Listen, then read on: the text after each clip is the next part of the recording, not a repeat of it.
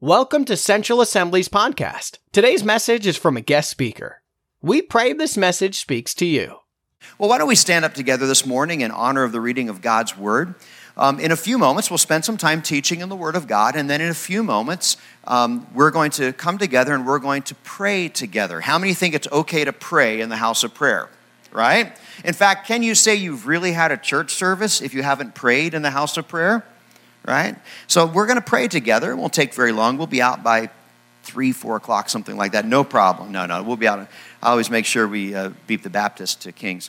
But um, we'll, um, because how many know all the non-Christians go to Eat'n Park, right? So, um, but uh, we're going to we're going to end with a time of prayer and seeking God, looking at your own life. Has prayer played a role in you receiving from God in your past? When you got saved, you're calling on the Lord, healed, filled with the Spirit, guidance, protection, decisions, right? So, prayer biblically is the normal route, the normal highway that we walk on to receive from God. So, that's why we'll end with prayer. And if you need something from God, which is everybody in this room, whether we realize it or not, if you need something from God, prayer is the most common biblical avenue through which we'll receive from Him. But how many know usually prayer starts out clunky and awkward and you don't feel like it, right? But you got to push through. You got to push through. And if you'll join with me at the end of the service and just push through in two or three minutes of awkwardness and mind wandering and all that stuff, but just push through, the Holy Spirit will always, 100% of the time, fall upon us when we cry out to God. And so, if we'll just push through and kind of get over that speed bump, get through that awkwardness, all of a sudden the Holy Spirit will start to fall and he'll begin to move as he always desires to do. Well, we want to read together this morning the founding of the great church of Ephesus. In the first century, uh, the second largest, most significant church would grow to be the church of Ephesus, the main church being the church of Jerusalem. And early on in the first century, probably by AD 55 or so, um, the second most influential church would have been the church in Syria and Antioch, like Acts 13. But when the church of Ephesus began to grow, um, it began to grow so fast it literally shook the entire Roman province of Asia Minor, modern day Turkey, basically, and it shook that province, the gateway from Europe into Asia. And uh, the most populated city in the entire Roman province of Asia would be the, the city of Ephesus. Even though it wasn't the political capital, it was a quarter of a million people in the first century. That's a big city. And, uh, and so that's even you know, bigger than um, like Houston. And, uh, but uh, not Texas. But uh, it's, it's one of those things where the Apostle Paul, that was his longest pastorate three years he was there, his longest tenure of ministry. And if you'll read later on, perhaps this afternoon, when the revival hit in Ephesus, it shook the whole province. They end up even bringing together, as a place of sorcery, they brought together all the witchcraft stuff and they had a bonfire burning up all these uh, books and amulets and all these things. And the value of the witchcraft stuff that went up in flames was over $2 million in today's money. It's a major, major deal that went on. And so uh, we want to read together how this started the Egyptian evangelist by the name of Apollos, he went, he went around preaching the kingdom of God, and he went and he preached in Ephesus, and he led about 12 guys to the Lord. Then he left, and the Apostle Paul came, and this is where we pick this up. The Apostle Paul is trying to figure out what these brand new, baby on the doorstep Christians know about the Lord. He's trying to figure out where he needs to start in discipling them. How many of you know discipleship is the lifelong process of a Christian? From the moment you're born again until you stop blowing bubbles of becoming less like you and more like Jesus. How many of you are disciples, right? So let's read together. Are you ready? While Apollos was in Corinth, Paul traveled through the interior regions until he reached Ephesus on the coast, where he found several believers. Did you receive the Holy Spirit when you believed? He asked them. No, they replied we haven't even heard that there is a Holy Spirit. Then what baptism did you experience? He asked. And they replied, The baptism of John. Paul said, John's baptism called for repentance from sin, but John himself told the people to believe in the one who would come later, meaning Jesus. As soon as they heard this, they were baptized in the name of the Lord Jesus. Then, when Paul laid his hands on them, the Holy Spirit came on them, and they spoke in other tongues and prophesied. Father, we thank you so much for your word and for your power today. And I pray, God, that each one of us would experience your word and, and your power in our lives. We need you. And I pray, Lord, that you would grant this room the favor that every person that desires to receive more power from your Holy Spirit would receive today. Everyone. You are so generous, and I pray, God, that you would remove the barriers from our lives and our misunderstandings. And Lord, just, just reset us to childlike simplicity. If it comes from you, we want it, Lord Jesus. You're the giver of every good and perfect gift. And we welcome you to come and impart more of yourself, more of your kingdom into our lives. And Lord, I pray, as always, following your pattern of ministry, that operating in conjunction with teaching ministry, that your healing ministry would take place. And I thank you so much for your power in the name of the Lord. I, I thank you, God, that even right now many are beginning to experience your healing power. And I pray, oh God, right now in the name of Jesus, that particularly anyone struggling with a migraine condition, would begin to experience your power. If, if you struggle with some kind of reoccurring migraine, headache, cluster headache thing, just lift a hand to the Lord right now to heaven all over this house. God, we pray right now that you'll touch your people today that you'll minister your healing gifts into their life. We thank you for it, God. Thank you for your touch. We pray, God, that even today during this teaching, that people with a blurred vision would experience clarity and hear, hearing would be restored and pain would go away. You are here, and we welcome your fullness to flood this room. May it be so in the name of Jesus. Amen. Amen. Amen. You can be seated if you like, or, or you can remain standing and be, and be a public spectacle. Well, can we go back to that first scripture verse real quick? So, now some of the details um, that we'll be discussing are not in our text. Um, the story of Ephesus begins halfway through Acts chapter 18, and this is where we learn all about Apollos, not Apollo Creed, but Apollos. And Apollos was this, this very well educated um, guy from Alexandria in Egypt. So, Alexandria would be the second largest city in the Roman Empire at the time of the fall of the Roman Empire, it, the, even kind of the, the governmental structure would shift towards Alexandria, Egypt, away from Rome, and culturally and all that kind of stuff. You know, Antony and Cleopatra and all that stuff, and, and Elizabeth Taylor, and so all that, all those, all those things, that shift would take place. But um, Apollos was incredibly educated, and the Bible says in Acts 18 that Apollos spoke with the highest accuracy everything concerning Jesus except for one thing. Do you remember where the lapse was in his theology? Water baptism. Water baptism. Now, Luke, who wrote the majority of the New Testament, the Gospel of Luke and the book of Acts together comprise by far the largest authorship of the New Testament. A lot of people misunderstand that fact and they go, wait a minute, Paul wrote most of the New Testament. The fact is that Paul wrote 13 books. He wrote more individual books, but the writing of Luke in the book of Luke and then what we have come to call the book of Acts, which was originally Second Luke. Um, that those two books together, they're contiguous, volume one and volume two. They comprise by far the largest authorship of the New Testament.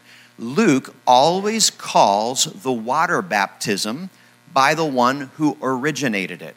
So he would call um, the baptism of John, as you see at the bottom there. Who's, who is John there? It's John the Baptist, right? I mean, know John was a Baptist? Jesus was a Nazarene, right? Uh, of course, Paul was Assemblies of God, if I remember correctly. But, um, but he, the baptism of John, John was the cousin of Jesus. Remember, he's the guy that ate bugs and wore camel skin, you know, and all that stuff. And so John was the forerunner. John was the guy that had one foot in the Old Testament and one foot in the New Testament. And over his head, he was holding up a plank for people who had believed and followed God in Judaism to walk across and enter in and experience the New Testament life that Jesus is the Messiah. Remember, John himself said, I'm not the Messiah. I'm not even worthy to unlace his shoes. Uh, or today's, I'm not even worthy to give him a pedicure or whatever. But he said, I am um, I am the forerunner. I'm the one who is announcing, get ready. John's baptism was a patch baptism. It was a temporary baptism to help the Old Testament followers of Yahweh, followers of God, to enter in and experience who Jesus was, to identify the Messiah. And John's baptism prepared their hearts through repentance, right? But it only lasted a short time. So then John would call the baptism of Jesus the baptism of Jesus or in Jesus' name uh, because he was the one that instituted it. And, and we find that in Matthew 28 when Jesus said, Go into all the world, make disciples, baptizing them. And so, you know, we experience that. So the Apostle Paul, when he gets there, he asks them this first question. And you see it in verse 2 Did you receive the Holy Spirit when you believed? Now, in the literal Greek here, the rendering in the literal Greek, and you don't have to understand Greek to understand the New Testament. Although, how many of you would testify that you have come to know the Greek word baklava, and that has changed your life, right? That's an important one, isn't it? Um, but uh, in literal Greek, it's past tense, having received, you've already, received, or having, having believed, rather, so that's the verb faith, believe. Have you're already believers. And previously in Acts 18, this group of people are called Matheton disciples. They're called Adelphos brothers, like Philadelphia, you know, Philadelphia. Adelphos, they're called brothers. They're called um, believers here. Uh, they're called um, disciples, Matheton. So they're called all the magic words that Christians are called in the New Testament. They've already believed. Apollos preached everything about Jesus with the highest accuracy, except for what? Water baptism. How many know water baptism doesn't save you, right? It's an after conversion event. That's why here at Central Assembly we don't baptize infants. Instead, we dedicate them. Like Jesus was presented at the temple, Samuel was dedicated before the Lord. Um, because after Jesus rose from the dead, no one was baptized in water before they were born again anymore. That's why we you know, don't practice it that way. And if you were baptized as a child, nothing wrong with that. It's a an act of your parents saying, I want my children to serve the Lord. That's good. But after you're born again, you need to get baptized in water of your own choice. And what does water baptism show? What are some of the things it shows? You all sound like Charlie Brown's teacher to me right now. It's a wah, wah, wah, wah, wah, wah. Um, anyway, devotion, cleansing, you know, all those things. So, yeah, dying to yourself, coming alive in Christ, you know, and, and some people are just pretty cruddy and they just need a bath. And so, uh, so it's all good. But uh, no, it's, it's, it shows that mostly it's an issue of personal commitment, obedience, devotion, identification, right? So Paul gets there and he asks them this question. Here's the literal Greek having believed, past tense, you've already believed, you're already Christians.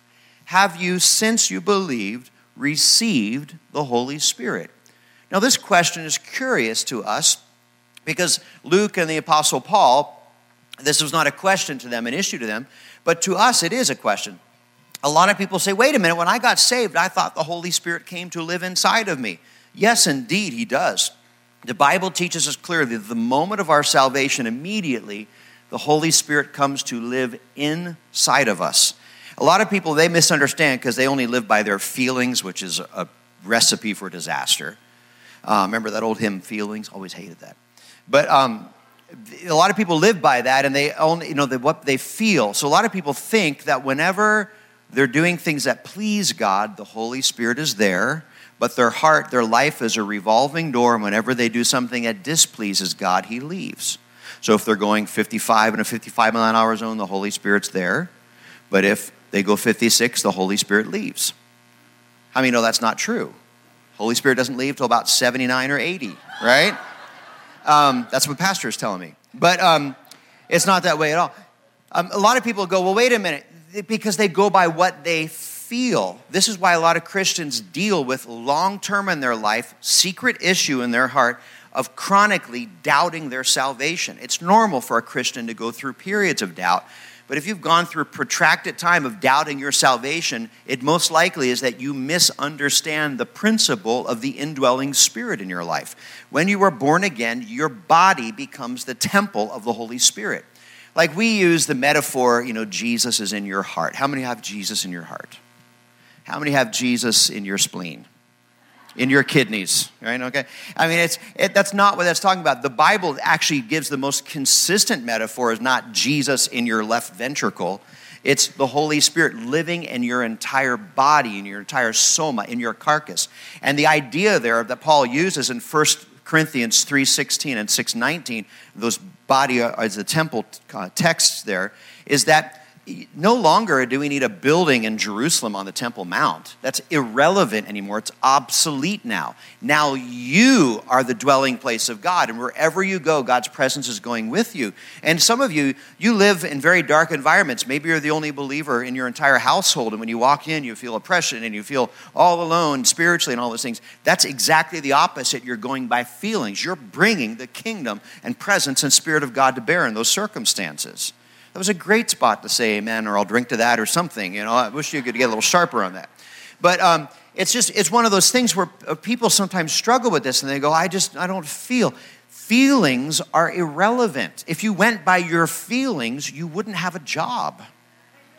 Right? If you went by your feelings, probably all of us would be candidates for my 600 pound life, right? You know? We went by our feelings. But for some reason, when it comes to spiritual things, people trust their feelings more than they trust the Word of God. Our feelings are sometimes accurate, sometimes not, so we can't trust them. We trust instead the, the ever true Word of God. So the Apostle Paul gets there and he says, Since you've been born again, have you received the Holy Spirit? He's obviously here not talking about the, the Spirit that comes to live inside of us, the Holy Spirit that comes to live inside of us when we're born again at that moment to help us personally. He's talking about the anointing and ministry power, which is the theme of the book of Acts, or the baptism in the Holy Spirit, which is the technically correct term in the scripture. He's talking about that anointing of power to help other people. The reason why we know this is because that's what he went on to do with them, right? And they said, their response was, Holy who? Now, remember, Ephesus was a center of witchcraft and idolatry, all this kind of stuff going on.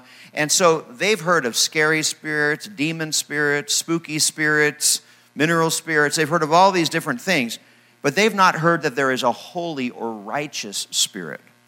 Uh, later on, the end of this year, we'll be going to the nation of Peru, and we'll be there for a couple of weeks ministering in day sessions with pastors and leaders, and then night public salvation healing meetings and spirit baptism times because they're in the assemblies of god in peru because of the mixture there of catholicism by day and like santeria at night you know kind of a voodoo witchcraft mix at night very strange.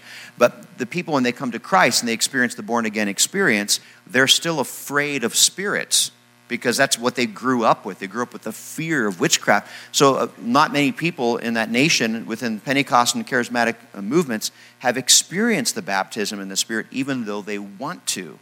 It's the same kind of thing here. They go, Well, we've not heard the spirits, we, we don't want spirits. And Paul says, Well, wait a minute. Why would that trigger a question about water baptism for the Apostle Paul? We've not, holy who? What? Paul goes, well, wait a minute. How were you baptized in water then? What water baptism did you? Why would that trigger a water baptism question? How did Jesus command us to be baptized in water? Matthew 20, baptizing them in the name of the. They would have heard that right as Apollos was pinching their nose right before he plunged them under the water, right? Well, how are you? Ba- oh, you received John's baptism. Go to the next slide, please. John said, Oh, that's great. That's cool. John's baptism is great, but it's obsolete now. You need to, God has updated the Christian water baptism app to now water baptism version 2.0, right? And so he updated them. He said, John's baptism was great. It was a baptism, a preparatory baptism of repentance. And he said it was all pointing to Jesus, but now Jesus has come and done his work. He's identified. Matter of fact, you, you're already his child. You're, you're born again. So that's obsolete. Now we need to update your water baptism so they were baptized in water, and then Paul placed his hands upon them. The Holy Spirit fell upon them, and they were baptized in the Holy Spirit, and they spoke in tongues and prophesied. Now, here again, the construct is important in the Greek. It's not this side spoke in other tongues, this side prophesied, and this side slept. It's not like that at all. It's not some did this and some did that. It's both and. Everybody spoke in tongues and prophesied. So they experienced spirit inspired speech. This is what the baptism in the Holy Spirit is all about. Not you praying in tongues, but God powerfully communicating through your mouth, right? The main principle of this, of ministry, is that God wants to communicate. He's not a mute God. And who does He speak through? Fixer upper projects like you and I, right? And so the idea is that He wants to empower the things that we say so other people will experience His, his kindness and presence and, and salvation in our lives. So Paul laid his hands on them, the Holy Spirit came on them. So if you've been coming, how many have been coming here to Central since Abraham and Sarah's engagement party? A long time, right? And so uh, I've, I've growing up, I grew up in, in Harrisburg and uh, at Harrisburg First Assembly and then later on in Camp Hill when that church was founded years ago. And uh, so I've growing up in this district, I have lots of friends from this church. Matter of fact, this morning I was fielding a whole bunch of texts from Joel Van Briggle. He asked me to get his family saved, and so that's good. But uh, are they here? Right here, right here. Okay. So, um, but uh, and then I went to CBC with Carolyn Volpe, and I mean I know a lot, a lot of folks from here. But um, growing up, you know this this this church, this has been a great church all these years. and It still is even greater. God is just doing great things. Aren't you thankful for being a part of godly, consistent, you know, things taking place? It's a wonderful thing. We appreciate that. But some of you go, you know, I just I, am brand new. I didn't know this church was a good church. I just like their coffee, you know, and, and uh, I came here and then I experienced God, whatever. But if you were a brand new person and you just walked in off the street, gave your life to Jesus, and one of the greeters led you to the Lord in the lobby, and you sat down here, and pastor came up and, hey, nice to have you, shake your hand, and you go, yeah, I just got, I just gave my life to Jesus. What do I do next? Um, what would one of the original apostles do with a brand new convert? They would say, well, you need to first of all understand the phenomena of the blood moons. then, which sounds like a terrible lower GI problem, doesn't it? And then you need to then you need to understand, you know, the what you memorize all the epistles in Greek. And then you need well, what, what would an original the first steps of Christian discipleship as modeled by the apostles is not, they're not beginning with teaching even. Paul says, 1 Corinthians, we do speak a message of wisdom, teaching God's wisdom to the mature. But where do we start? A lot of people are afraid, especially coming from a, Holy Spirit context, Pentecostal, charismatic. That means people that are serving Jesus that believe and welcome the empowering of the Spirit to help them, right? Um, they say, well, we don't want to do that Holy Spirit stuff with brand new fragile new converts, we might break them. We might weird them out. To which I say, don't be weird about the Holy Spirit, right? Turn to your neighbor and say, please cut back on the weirdness, all right? Just encourage them. A lot of people think whenever you talk about the Holy Spirit, you got to dim the lights and, you know, and all this kind of stuff. And it's not that way. Shine a flashlight up your chin. It was a night just like this 30 years ago, you know. And uh, a lot of people get all weird about it. You don't have to be weird. The Holy Spirit's not weird. People are weird. You want proof? Look to your right or to your left, right? People get weird, but the Holy Spirit's not weird. In fact, Jesus said in John 16, 15, all that the Father has is mine, Jesus said. That's why I said the Holy Spirit will take from what is mine and will make it known to you. You can't even be saved without the Holy Spirit's help. He's the one that convicts us of sin. He's actually the one that enacts salvation in our lives. We're born again because of the sacrifice and blood of Jesus, but the Bible says the Holy Spirit is the regenerator. He's the one that enacts the new life in us. He's the one that causes us to grow and mature. He's the one that empowers us for ministry. He's the one that comes to dwell inside of us and bring the manifest presence of God and transformation, sanctification. I mean, we need the Holy Spirit. And whether you welcome him or not, if you're born again, you're interacting with him, you know. He wants to help us, but a lot of people go, well, you know, I really trust God the Father. After all, he has a throne. I really trust Jesus. After all, I've seen all the paintings of him. That jaundiced, Northern European, bony faced, gaunt guy with a, a, a bathrobe on. And um, but the Holy Spirit, I don't know if I trust him. After all, I've heard of what he does to people. It's like alien abductions, and they wake up in another county and all this weird stuff. But the weird stuff comes from people, the good stuff comes from the Holy Spirit. All he does is take the things that are Christ's and make them known to us. So look at this next one. We'll see, answer this question. Hit me the next slide if you would. Acts shows us one model. Whenever the apostles were around new converts, we have five examples in the book of Acts.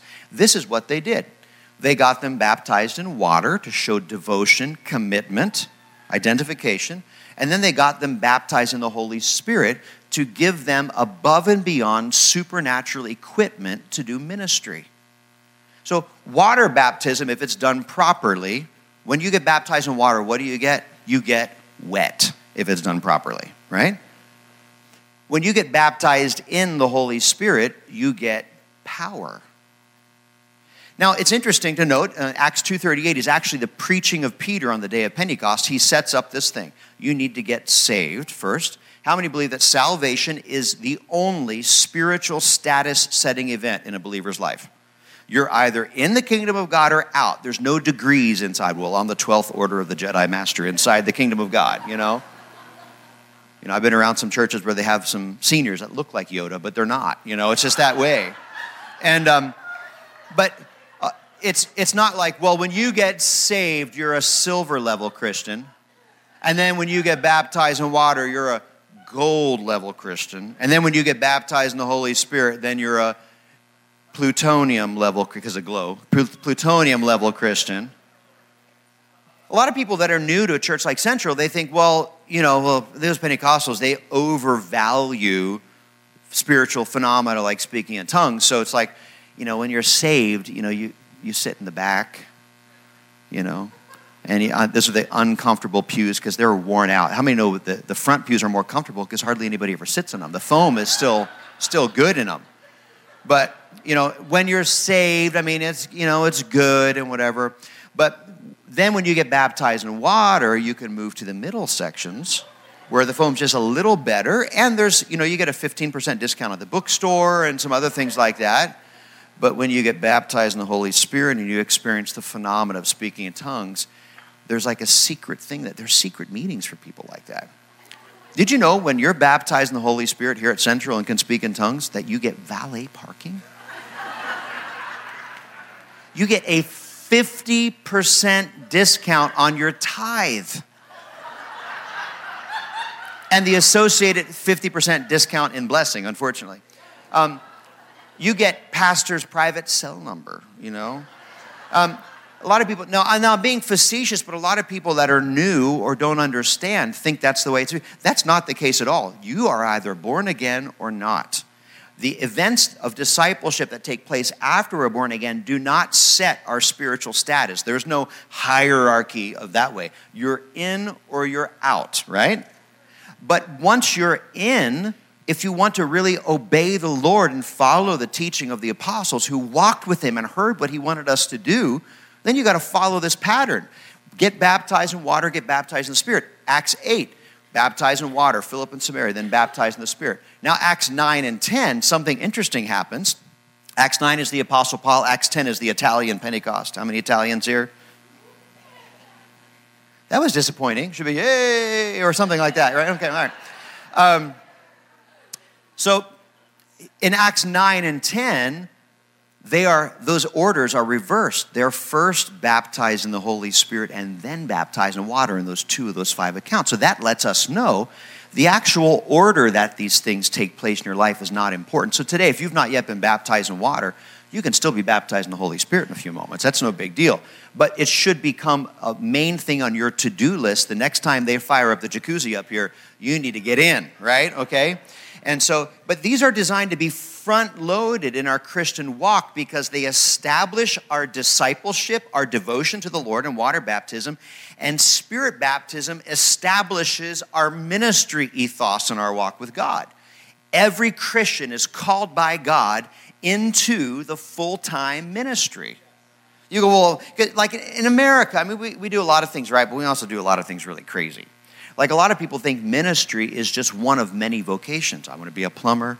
I want to be the guy at the Humane Society that sends the cats to heaven. I want to be the whatever, or wherever they go. I want to be, I want to be that guy, you know, or pastor, or missionary, or, or doctor, or mechanic, or whatever it is. And we think of ministry as just one of vocation. Well, ministry can be a vocational calling, but if you're a Christian, ministry is not an option. God's not called you to be a, a myopic, only absorbent person in the kingdom of God that just draws in. God's called us to be a, a sharer of the things of the kingdom of God. And every person, any Christian worth their salt, wants to do more for the Lord, but instead we get governed by our own fear and apprehensions and misunderstandings. And we say, oh, well, one day when I have the time, one day when I have the training, one day when I have the money, one day when I overcome my issues. How many have issues? If your neighbor didn't raise their hand, lean over and just suggest the issue of denial as a starting point, right? They go, you know, one day, some golden daybreak, you know, I'll. But it's not that way at all. From the earliest part of our Christian life, God wants us to be sharers of the kingdom of God. But the problem is, we're totally incapable and unqualified. But the good news is, the Holy Spirit is capable and qualified. And so let's define what this baptism in the Spirit is. Look at the next one, if you would, please. Baptism in the Holy Spirit, or Spirit baptism for short, is the prophesied empowering from the Holy Spirit. Now, prophesied first in the book of Numbers, the fourth book of the Bible, Numbers 11 29, by Moses. One day in the future, when the Messiah comes, all of God's people will be able to be empowered to speak his words, and the Holy Spirit will engulf all of them. One day in the future, not the old covenant, but the new covenant. When the Messiah comes, everything gets changed, right? It's prophesied by Samuel. It's prophesied by David. It's prophesied by Isaiah. It's prophesied by Zechariah. It's prophesied strongly by Joel. In fact, on the day of Pentecost AD 30, when they're first baptized in the Spirit, Acts chapter 2, that Joel 2 text is Peter's explanation. They said, well, You people look like you're drunk. Peter goes, We're not drunk. It's too early for that. He uses a natural argument. It's only nine in the morning. We couldn't get that drunk by now, you know. Um, but he said, This is not drunkenness. This is the fulfillment of that Joel prophecy when one day God will pour out his spirit on all of his children young, old, son, daughter, you know, men, women. And and it's prophesied by John the Baptist, it's prophesied by Jesus himself. And so it's the prophesied empowering of the Holy Spirit given to followers of Jesus. That is the only criteria. It's not given only to the super holy, the super righteous, the super groomed, you know. I mean, God likes to pour his spirit on ratty, tatty people too, right? Okay? God wants to pour his spirit out upon us. If you're born again, God wants to establish that ministry power and ethos in your spiritual life. To change you from being just a sit down receiver into a stander upper, speaker outer, right? Wants to give you that boldness and power. It's given for the specific purpose of ministering with supernatural help to other people. God wants to use us. He wants to give us that power. He wants to quell our excuses of I can't because. Well, in a perfect world, I would do a lot for the Lord, but you know, my my mother didn't love me enough when I was growing up and didn't change my diaper frequently enough. And my therapist says I've developed a bitter maternal toxicity complex that can only be overcome with, you know, ginkgo biloba and and uh, and sunshine or whatever. And we kind of we I mean, it's cool. I mean, I'm not down on Christian counseling at all. Thank God for Christian counselors, but I'm being a little silly with it, but a lot of people, they believe their own excuses more than they believe the Word of God. I mean, no, there's nobody that comes from a broken background, which is all of us on some level. There's nobody whose brokenness exceeds God's ability for you to overcome it people say, well, I'm a struggling believer. You know, I've got problems. I, you know, I'm struggling with an addiction or I'm struggling with whatever, you know, or, you know, I, am struggling with demonic stronghold in two areas. I'm a Dallas Cowboys fan and I have a house cat. And you're like, I'm going to tell you, though that may cause a brownout in heaven, it still will, God has the power to overcome it. People, listen, struggling believers go, well, one day when I get better, then I can be baptized in the Holy Spirit. It's not that way at all. A struggling believer needs the baptism in the Holy Spirit even more urgently. People go, well, I feel unworthy. Well, that's an accurate feeling. If you remove Jesus from your life, you are unworthy. And in every spiritual transaction we have with God, only Jesus can supply the worthiness. That's what he does. He alone is worthy, he alone is righteous. So that feeling of I am unworthy. Well, yeah, you and I, our own identity without Jesus, that's accurate. We are unworthy. But Jesus alone supplies the commodity of spiritual worthiness to us. So this is really, really important. Now look at this next one. Let's look at a couple scriptures about the term baptize in or with the Holy Spirit. This terminology is used six times in the Bible. It's prophesied in every gospel. It's prophesied by Jesus there, are number five in Acts 1 5. And then finally, very significantly in Acts 11 16, it's prophesied by the Apostle Peter. In fact, it's an identifier by Peter. He looks back and he says, On the day of Pentecost, when the Holy Spirit fell upon us, confirmed with tongue speaking, That is when Jesus baptized us, the apostles, and, and the others on the day of Pentecost in the Holy Spirit. And then he looks back on the events of just a few days previous, the Italian Pentecost, Cornelius, uh, in the city of Caesarea. Remember Cornelius and his lovely wife Zira when they were baptized in the Holy Spirit there on, Acts chapter 10. Um, he says, when the Holy Spirit came upon them and they spoke in tongues, that is when Jesus baptized us in the Holy Spirit. He points a finger and specifically describes what this is. Prophesied in the first four, every one of the Gospels by John the Baptist, prophesied by Jesus, identified by Peter. I mean, it's bookended with ironclad terminology and understanding. When you get baptized in water, it's a Christian being dunked in what? Water, right? And who dunks you? Well, we say a pastor, but it does it just has to be another Christian, right? Okay. Matter of fact, I say you lead them to the Lord, you dunk them, right? Okay. But um, just another another believer. When you get baptized in the Holy Spirit, it is a Christian being dunked in what? Think for a moment before you say it. Being dunked in the Holy Spirit's power for ministry, anointing, and who is dunking you? Jesus. Only Jesus can baptize us in the Holy Spirit. Technically, being baptized in the Holy Spirit is not an activity of the Holy Spirit, it's an activity of Jesus. And you know Jesus as your Savior, as your healer, as your deliverer. Have you experienced Jesus as your baptizer in the Holy Spirit yet? Because if you haven't, this is going to be a wonderful, life altering morning for you. I want to ask you that same question the Apostle Paul asked the Ephesians Since you've been born again, have you been baptized in the Holy Spirit? Would you guys um, put the last picture up there, real quick? This is a, a guy you've seen already, not just me, but um, Gilagwenda uh, Maunda is, is, the guy that was interpreting for me in the video you saw a minute ago. Uh, Gilagwenda is Datog by birth, so that's um, the Datog are like the blood sworn enemy of the Maasai.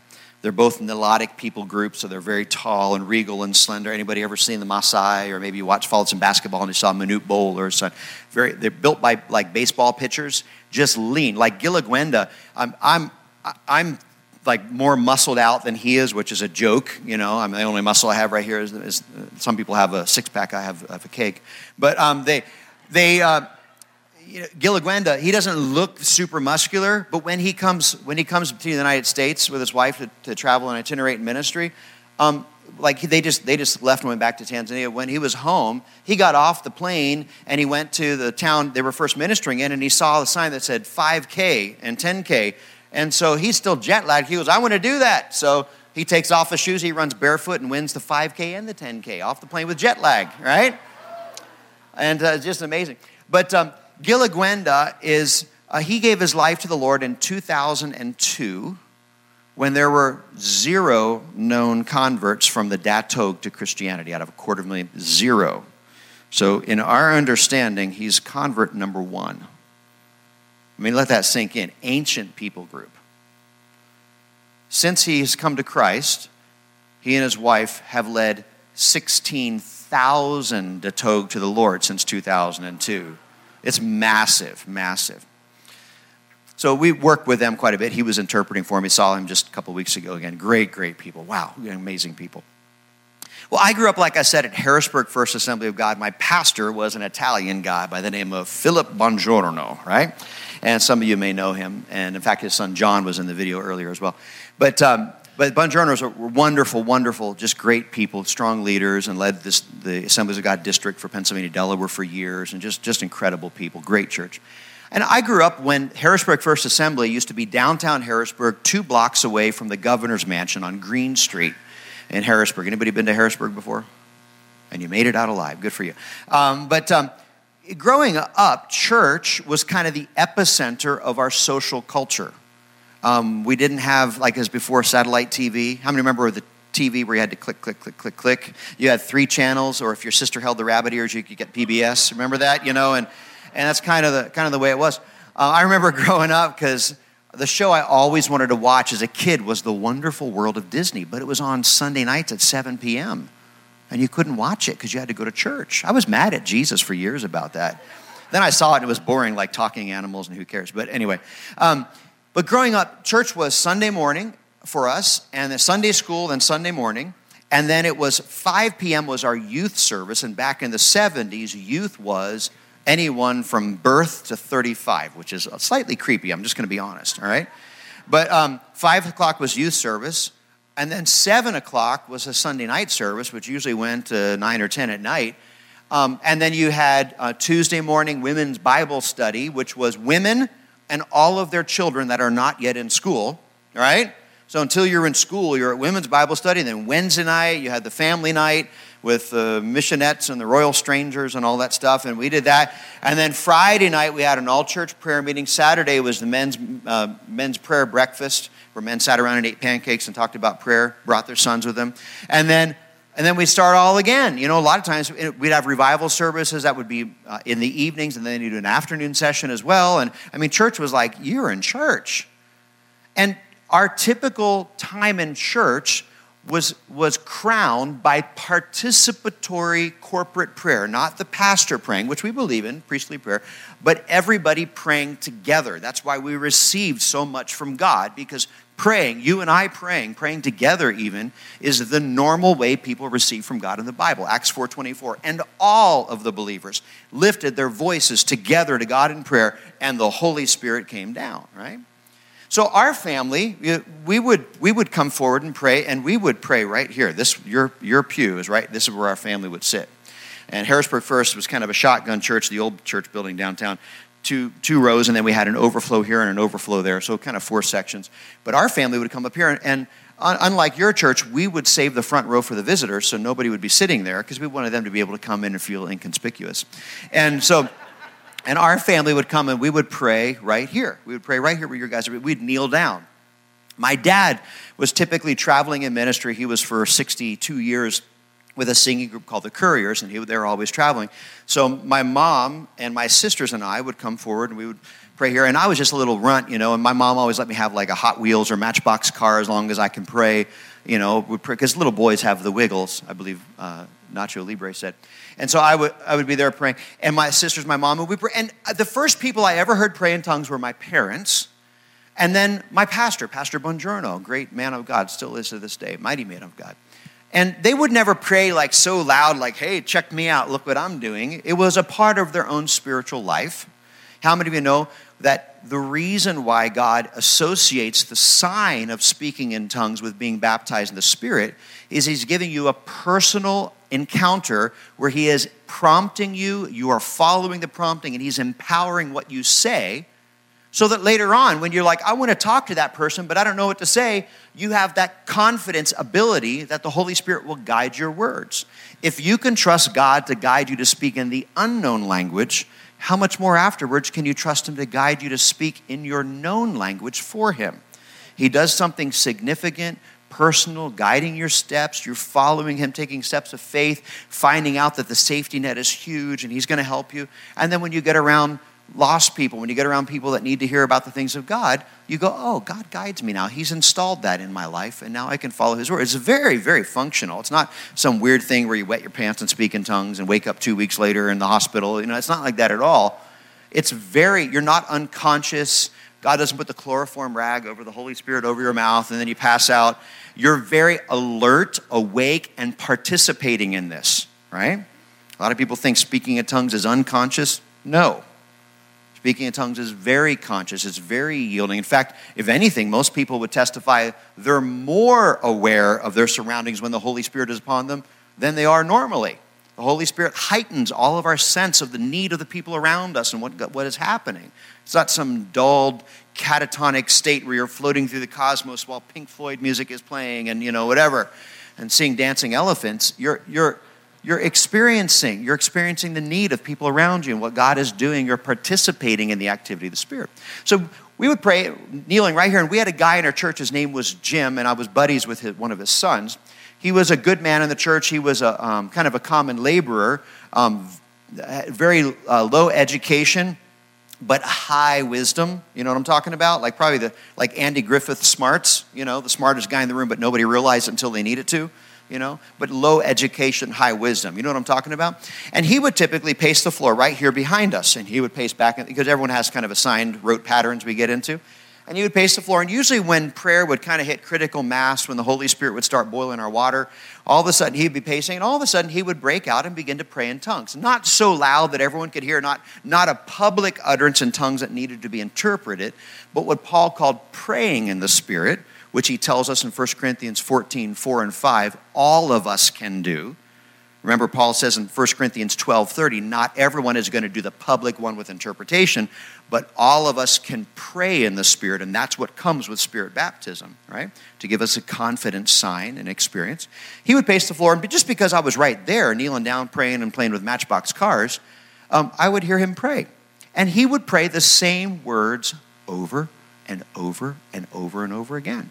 Some of you have experienced, maybe in your language of the Spirit, you've had a lot of the same language, a lot of the same the words and vocabulary. And he would, I would normally never say what someone else says when they pray in tongues because it doesn't belong to me. You know, it's, it's sacred.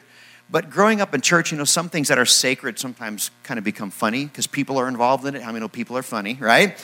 And so he would pray, I'm just going to say it, he would pray over and over again these words Shikamo Baba. Shikamo Baba, Shikamo Baba. It got to, this is really terrible, but my sister, who's now the pastor's wife at, at Camp Hill, um, she and I used to call him Brother Shikamo. That's terrible. I'm pretty sure that's a sin. I'm pretty sure. I've repented just in case. Um, and it wasn't, we weren't trying to be blasphemous or whatever, but it just was, you know, any, you grew up in, some of you grew up in church, right? And some things are funny, you know, and that's just kind of the way it was. And, um, and so we were, again, we weren't being disrespectful, but it just, so that was in my heart. Well, fast forward now to this last year, we're way out in the middle of beyond Serengeti. We're out, you know, no roads. We're in an area called Gasala, which is, um, it's Datog Central. Um, the, even the census takers from Tanzania don't go there. It's only accessible three months out of the year because of the, the, topography there to get there. It's like in the bottom of kind of a Grand Canyon row of mountains, and the little stretch, is 50 feet wide that you can get into Gasala. But nine months out of the year, it's soaked totally and you can't get through. There's no way to get there. You can't get through in a boat because of quicksand and uh, to get off the, I mean, it's just really remote and we're praying and we're meeting with the Datog leaders and making agreements with them. They're all illiterate, and so you go there several times over a couple years and do all these ceremonies. Hey, we want to bring a school, we want to bring a church, we want to bring water.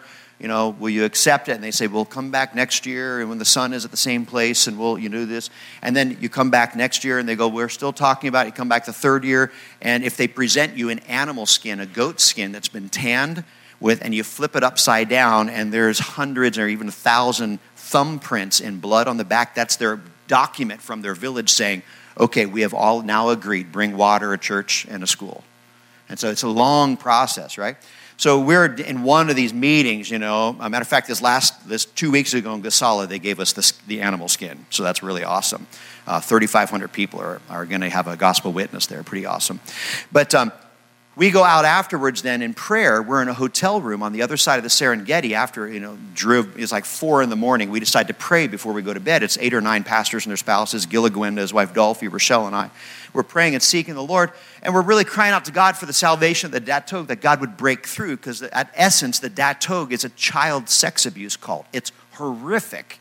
And god comes in and saves these people and they're transformed and it's just amazing. God is doing such great things there and we're praying, we're crying out to God, saying, Jesus, come and save the Datog, open the doors, you know, break the darkness. And all of a sudden, I hear Gila Gwenda across the hotel room start praying, Shikamo Baba, Shikamo Baba. And my ears go whoop, like this. And every childhood memory awakens inside of me. And I'm like, no way. Someone, God's given him the same words in tongues that he gave Brother Jim at Harrisburg First on the whole first 10 years of my life in the 1970s. No way. And so I walk over to Gila Gwenda, we're dear friends. I put my arm around him, totally interrupt him in prayer. I say, I'm so sorry, but I, were you praying in tongues? He goes, Yeah, a little back and forth. And I said, Well, you were praying, and I'm trying to overcome my reverence, you know, because I don't want to be callous or casual, but I'm like, You were praying, you know, the Bible says inquiring minds. It's not in the Bible. But um, I, I was like, yeah, I gotta know. You were praying and you were saying, um, um, Shikamo Baba? He goes, yeah. I said, was that tongues? He goes, no, that's Swahili with a Datog affect on it. I said, well, what does it mean? And he said, Well, shikamo is the Swahili principle of giving the highest honor. It literally means, I am not worthy enough to shake your hand. I value you so highly that I bow low and grab your feet. And Baba is father. I was just saying, God, I give you the highest honor. And my mind went back to the 1970s when this man with a sixth grade education, having no idea what he's saying, but empowered by the Holy Spirit to do things he could never do before, is pacing the floor, prophetically praying before Datog convert number one in the history of the world comes to Jesus, pacing the floor 28 years before, saying, in the special dialect of Swahili that the Datog speak in the marketplace, I give you the highest honor, Father. I'm going to tell you, the Holy Spirit can take us to places we can never get to by ourselves. How many want to go there? You want to go to new places in the Lord? All right? Now, listen, you've been super patient uh, with me today, and I appreciate your kindness. But in a second, I'm going to have everybody stand up. And usually, what happens at that moment is at that moment, the ninja Christians start sneaking out. I just want to tell you that is not appropriate, all right? The reason why is because I'm going to invite people to meet Jesus as their Savior. How many think that would be the least appropriate time to cause a disturbance, right? I mean, all of this that's here so people will come to Jesus, okay? After I give the salvation appeal and prayer, if you need to sneak out, go full on ninja and army crawl out the door. That's cool. Uh, we're going to then transition into a time but please do not. Matter of fact, if you see your neighbor trying to sneak out when we're doing a salvation appeal, turn to them, point your finger at them, yell, heathen, heretic, reprobate, winebibber, debaucherer, all right? We want to create the proper social. I'm being silly, but how many understand they're serious? This is important business, isn't it? So, with that, would stand with me to your feet real quick. Take a stretch. Reach for the sky. Stretch your carcass out. Spirit is willing. We want God, but flesh is weak, right? Would you bow your heads with me all over this house? Thank God for the work of His Spirit. Thank God for the great ministry of this church, for all the people. This church has been a conduit of people going around the world in ministry and in missions over the years. Just amazing. I'm so thankful. What an honor it is for us to be able to share with you. But I've got to tell you today, if you're standing in this room and you have never given your life to Jesus, you've never been born again, honestly, none of that other stuff matters. The single greatest thing that can happen in a person's life is when they discover Jesus as the one who saves. I'm not talking about, you know, joining the church or whatever. A lot of people come from backgrounds where they've had Christianity in religious form in their life from upbringing, and a lot of people trust in religious ceremony to save them. But the Bible tells us clearly the words of Jesus. He says in John chapter 3, Religious ceremony doesn't save us. Water baptism doesn't save us. Confirmation doesn't save us. Well meaning, godly religious leaders pointing at us and going, You're okay now, or signing a document for us, giving a certificate, doesn't save us. Jesus said this himself from his own lips in John chapter 3 If you have not been born again, you will not enter the kingdom of heaven. There is no other way. There's no back door. There's no family plan. There's no Groupon. There's no other way to get into the kingdom of God. You yourself, the Bible says, the soul that sins, the person that sins, they will surely die. It's your responsibility. And I want to ask you today have you humbled yourself and asked Jesus to forgive your sins? Put your faith in Him as the one who saves you from your sins. All of us have sinned. But have you made that commitment today? Because if you haven't yet, this is the moment. Remember, the normal way we receive from God is through personal prayer. That's the way you receive the born again experience, salvation. And this morning, all over this room, while Christians are quietly interceding, if you look at your own life and say, you know what, I've never done that, I've never been born again Maybe you've been putting your faith in religious ceremony to save you. Maybe you, you've never made that step at all, even towards the Lord, but you say, I want to be born again. I want to live for Jesus. I want to know the assurance from the words of Jesus Himself that I'm accepted by God. I want you just to wave a hand to me all over this house. Say, That's me. I want to make sure things are right between me and the Lord. God bless you know this room's over the years, thousands of people have made Jesus their Lord and Savior in this beautiful sanctuary. I'm so thankful for that. Now, let me ask this next question. How many say, you know what, I, I know I'm born again, I give my life to Christ, but um, if I'm to be honest and look at my life, honestly, really the only spiritual activity going on right now in my life is church attendance, and that just occasional. And I, you know, I look and just coming to church twice a month or whatever it is. That's that's kind of about it. Other than that, I don't, honestly, if I look at my life, the activity of God in my life is very little. And more, actually, the old ways are stronger in my life than the things of God. I'm dealing with the old battles. I'm dealing with the battle of the mind and addictions and issues. And I know I've given my life to Jesus, and technically, you know, I'm going to heaven, but I'm not making any traction in becoming less like me and more like Jesus. That's my present status. And I want to use this morning as a spiritual reset point of saying, you know what, Lord? I want to give you my best effort. I want to give you my best energy. I want to turn things around. I want to live for you and stop living for myself and hurting the people around me. And I just want to use today as that reset point. If all that language speaks to your life circumstance right now, I want you to wave a hand at me all over this house. Come on, it's time to be honest in the presence of the Lord. Awesome. I'm so excited. That honesty of your response is going to enable us to receive from God. I'd like us all to pray together a prayer of repentance. And after that, if you need to sneak out, you can sneak out. There'll be no formal dismissal, although you'll miss the best part when the power of the Holy Spirit comes down. But um, when we pray, we're going to pray a prayer of repentance. And I would encourage you, if you already know how to pray, pick your own words. Speak out of your heart. Just make sure it costs you honesty. Like you know it's honest if and, and sincere and transparent if you feel like you need to kind of cover your mouth so nobody can hear it you know you're being vulnerable to the Lord in those moments, be vulnerable in prayer, asking Him for fresh cleansing.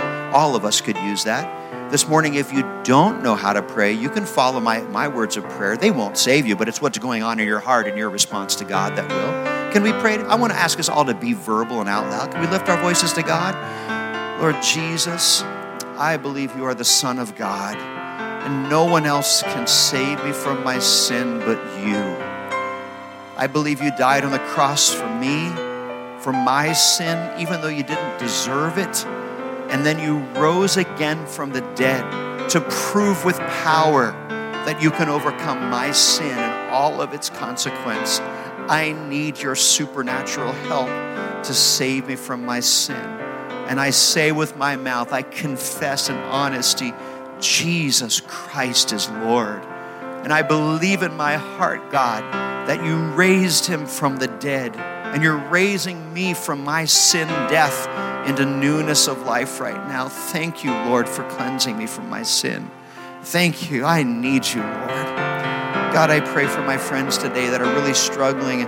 They love you, and they're trying to serve you, they've given their life to you at some point or another in their life, but they're just not really they're struggling with the old ways, I pray right now the power of the Lord would come into their life. You said, as many as came, he, to those he gave the power to become the children of God. And I ask you, Lord, to reinfuse them with the power to be, the power to become right now. Not the power to step backward, but the power to step forward. We command bondages to be broken. I thank you, God sense the Holy Spirit saying right now, some of you are starting to feel His power surging through you. And God is cleansing you from addiction to prescription drugs right now. He's cleansing you. Feel it in your body right now. Thank you for it, Lord Jesus. Thank you for touching your people today. Thank you for it, Lord Jesus. Thank you, Lord. Thank you, Lord. Would you look up here for just a quick second? If you made that commitment to serve Jesus, would you tell somebody on the way out? Tell one of the greeters, tell one of the pastors. And if you don't have a Bible, you don't have stuff, we'd love to give you some stuff to help you to serve the Lord, all right? Now, listen, eh, right now, if you need to go, you can sneak out. God bless you. That's awesome. No problem if you would like to spend about 10 minutes or so seeking the Lord in prayer, listen, you're going to go to a restaurant, you're going to wait for 40 minutes right now, all right? So you can either stand there at Applebee's doing this or you can get drenched in the waterfalls of God. Your choice, all right?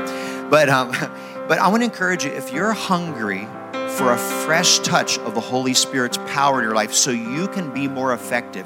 You want power that's not your own. You want God to give you your superpower today, all right? I want to encourage you. Get out of your seat. Let's just flood this altar. Come on, we're not going to beg and plead and sing a million songs. I hate manipulation. But you just want a fresh touch of the Holy Spirit's power in your life, whether for the first time or a new measure. Come on, let's just come and begin to seek Him. And when you come, would you just begin to press in in prayer with me? Come on, come on, come on.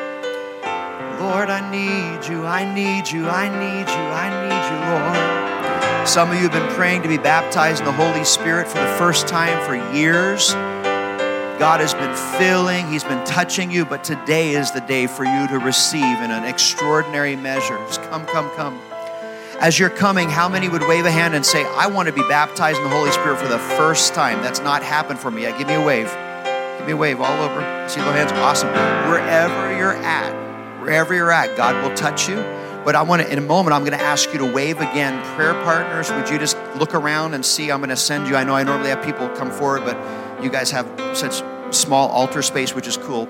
Um, but I want to ask prayer partners, pay attention. If you want to be baptized in the Holy Spirit for the first time, wave a hand again, real big. Be bold. Prayer partners, look around. Find my friends that are waving. Okay, look around. I'm going to ask you to sneak over, all right? Now, it's really easy to be baptized in the Holy Spirit. Step number one your job is you need to get as close to God in prayer as you can. Your first two or three minutes of prayer are going to be awkward and clunky because that's the way it is. But lower your guard, draw near to God, be verbal, slip up a hand. You know, you get better reception with your antennas up. Just begin to draw near to God. Lord, I love you. I need you. Fill me with your spirit don't worry about your grammar and you just draw near to God, all right, in prayer. Someone will come and they'll put a hand on your shoulder gently. They're not going to push you over or shake you up. We don't do that. They're just going to stand with you in prayer. Step number two, you are going to sense as you start praying, probably pretty quickly, the Holy Spirit start falling upon you. He responds very urgently to you. You're going to sense Him start falling upon you. When you sense, when you can say, wow, God is really here, when you're at that moment, if you will stop speaking, stop praying, stop thinking and speaking, in that moment, quiet your heart and just pay attention to the prompting of the Spirit, He will, in some level, begin to give you the utterance, the prompting of that new supernatural language. It doesn't make any difference if I hear it or not. It's between you and God. But God is trying to send you the test signal, the color bars out to say, hey, this new conduit, this new wiring has been installed from heaven into your hard drive, and now you're receiving prophetic data from the Lord, and you simply need to begin to speak the words He's giving you. He may make you aware of them, He may uh, just make you feel like you need to speak or like I need to say something, but try, take those steps. You won't make a mistake. Try to give your voice and your sound to God while the anointing is on you. This is between you and Him. He's trying to tutor you in how to follow His prompting. So tomorrow, when you're at work or school or whatever, that you feel like you need to say something, you draw near to God and you follow those steps again. He'll lead you and guide your words. This is a very parental activity of God, all right? For those of you that say, I was baptized in the Spirit way back when, and haven't prayed in tongues for a long time, God wants to reinvigorate that holy sign in your life that you will speak the words God wants to give you. And the rest of us, God's just going to come and empower in a fresh way. So, can we just begin to lift our hands towards heaven and let's just begin to cry out to Him all over this house? Jesus, would you come? Jesus, I need you. I need you. God, I don't want to live for myself. I want to live for you. I want to do great things for you, Jesus. Come and fill me, Lord. Come and fill me, Lord. Oh God, wash us away from our selfish ways and fill us with your holy zeal for the lost and for ministry. Empower us, Lord. Empower us, Lord. Empower us, Lord. Thank you, Jesus. Thank you, Jesus. Yeah, come on, press in with me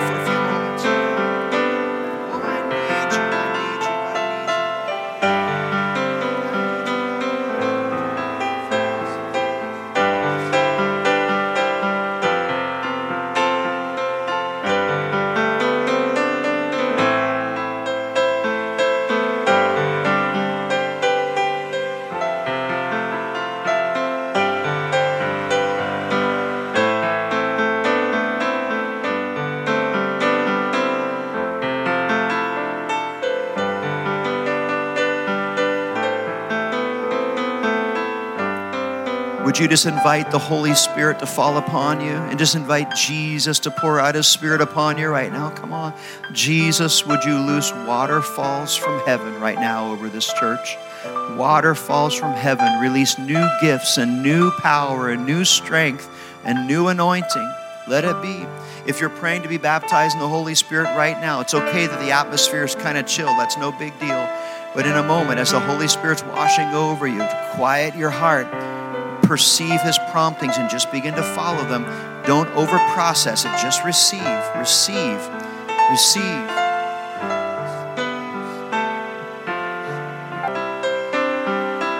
If you were filled years ago, ask the Lord, give him some names, ask the Lord to anoint you to speak to, and then fill in the blank. Ask him right now. Put some equity in the bank right now. So this week, when you're around those people, you can draw from that, from this time of prayer.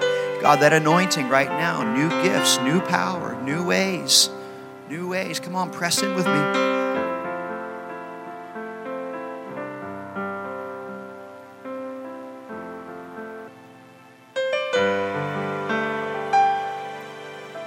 All over this house, if you're able to, would you just begin as you're able to to yield to that prompting from the Holy Spirit? Let that holy language out. It's a sign you're speaking the things God wants you to say. It defies human logic. He's trying to prove to you that He wants to speak that flow that's taking place right now. Is God Himself prompting you by His Spirit to your spirit and even though you don't understand, you trust Him so much that you're willing to obey Him beyond your, your un- misunderstanding, lack of understanding. He wants to guide you. That's a prophetic flow that's flowing right now.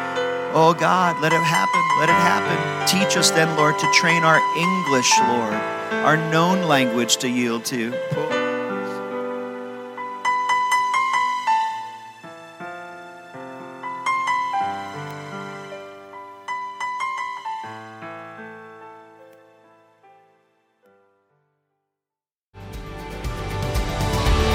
Thank you for joining us. Be sure to check us out on the web at centralconnect.org.